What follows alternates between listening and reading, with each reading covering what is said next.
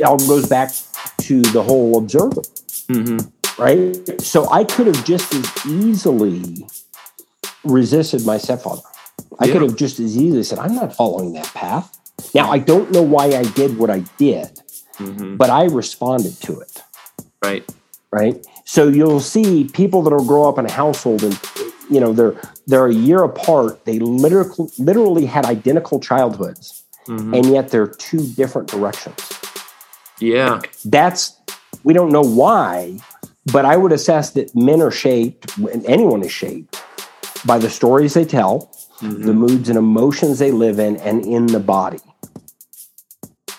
Welcome into the Men Are Forged podcast. I'm your host, Cartwright Morris. At Men Are Forged, we are about the forging of men towards their life purpose. Life purpose is so powerful today because of the futility, the purposelessness that is found in men, especially men in their 20s and 30s. So I, I'm a certified coach. I lead groups as well as I mentor men who are dealing with futility in their life and give them a purpose to their next stage to become the man that they are called to be. So if this is you, go to menareforged.com and subscribe. Welcome into today's episode.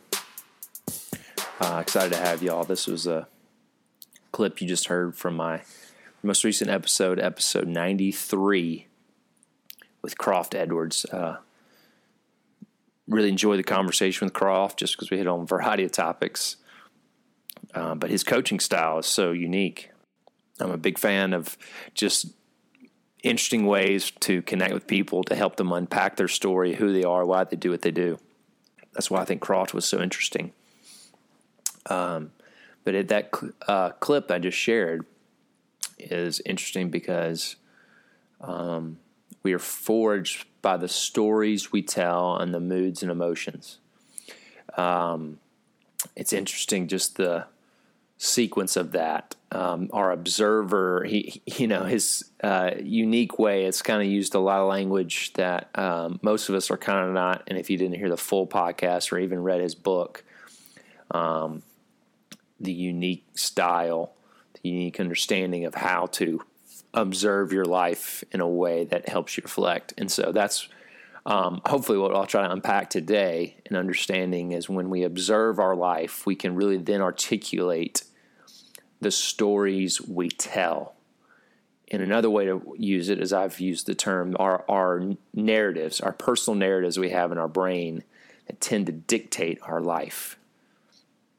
Uh, I'm a firm believer, if y'all have probably heard, is building healthy mindsets.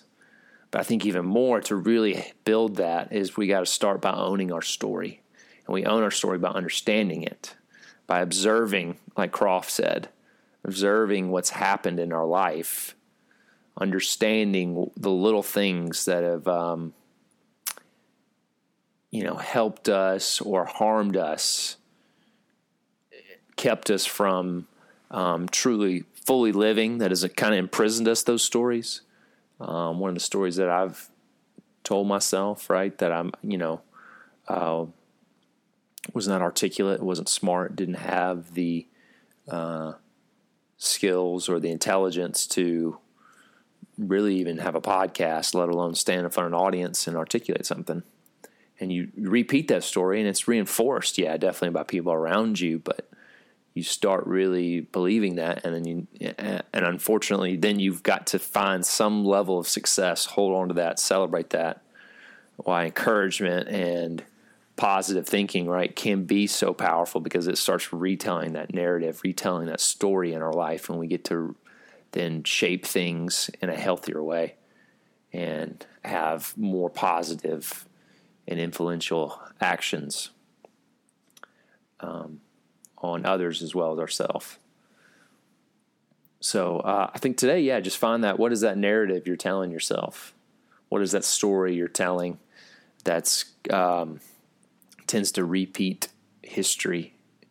It's like a that history that's being repeated in your life, right? That's where I'm at. Um, you know, it's the old adage: those who are unwilling to study history are doomed to repeat it I think that we, we sometimes, uh, you know, um, apply that in a macro historical level, which is very true. But also, we see that on a very personal, individual level in our own life. If we don't, if we're not willing to, you know, I think if y'all have listened to, you know, multiple episodes, there is a common theme about pain of the unwillingness to look at pain, the avoidance of pain. We're not willing to look at the pain, the things that have caused us pain in our life. Then there's no way we can redeem them or overcome them. We tend to just reproduce them in other ways, and it brings it back in our life.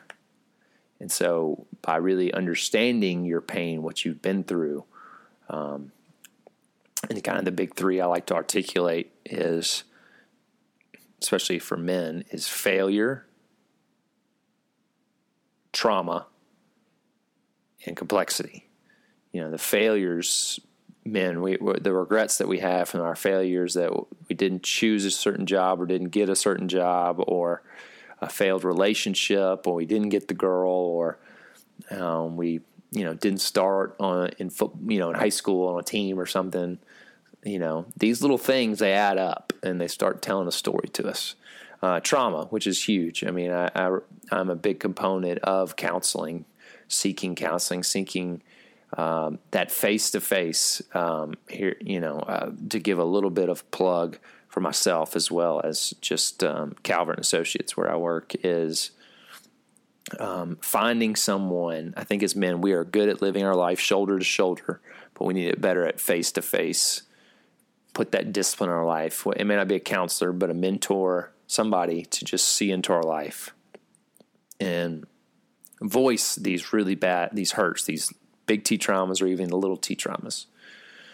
Um, and then last is the complexity that life's hard. People are complex. Uh, things happen that we can't control, um, and but our willingness to embrace that and to understand that that you know we're dealing when we we are human as well as we deal with humans, and in that ple- complexity we can kind of lean into it versus constantly trying to avoid it and put up a mask or be angry because it's not perfect. And if we just keep moving forward despite the complexity of our life, then we find out some really good things that there is always order coming out of chaos. Um, yeah, so I think yeah, today if you can just um, think of the stories you're telling, what are the things, the narratives that are in your head that are harming you, or maybe with some positive ones, the good ones that are bringing fruit, uh, whether in your relationships or your business or um, just in your life on a daily basis, um, even with your kids, right? We, you know, uh, I, th- I, know all of us want to be better uh, parents than our own parents, whether we had good upbringings or not, right? We want to love our kids well so that they feel a sense of freedom of being who they are, you know, more than we felt. And, you know, um, so I, I think just in a very honoring way being honest about what happened to you as an adult what you didn't get because that's the, that's the definition of little t trauma right? Type b trauma is things you didn't get right? A lack of affection um, attention recognition encouragement um, from a parental figure that you craved. You know big t trauma is the things that happened to you right versus what was withheld and I think we've all experienced that, everyone to to because we right we were raised by imperfect people as much as they do love us and still love us and care for us. I think you always kind of be willing to reflect that in our life, and so um, therefore we be, do become better parents than our parents were. And I think our parents would probably agree with that statement that they want us to do better than they did because um, they love our grandkid, your their grandkids, right? as well as they love us and want to see us thrive. Um, so, yeah, uh, yeah, just think of the stories you tell, the narratives that are in your head. Um, and I think that comes from really understanding your pain, really knowing what you've been through, uh, really looking at it and find the redemptive arc in that story uh, and yeah, and really have compassion for yourself in those moments.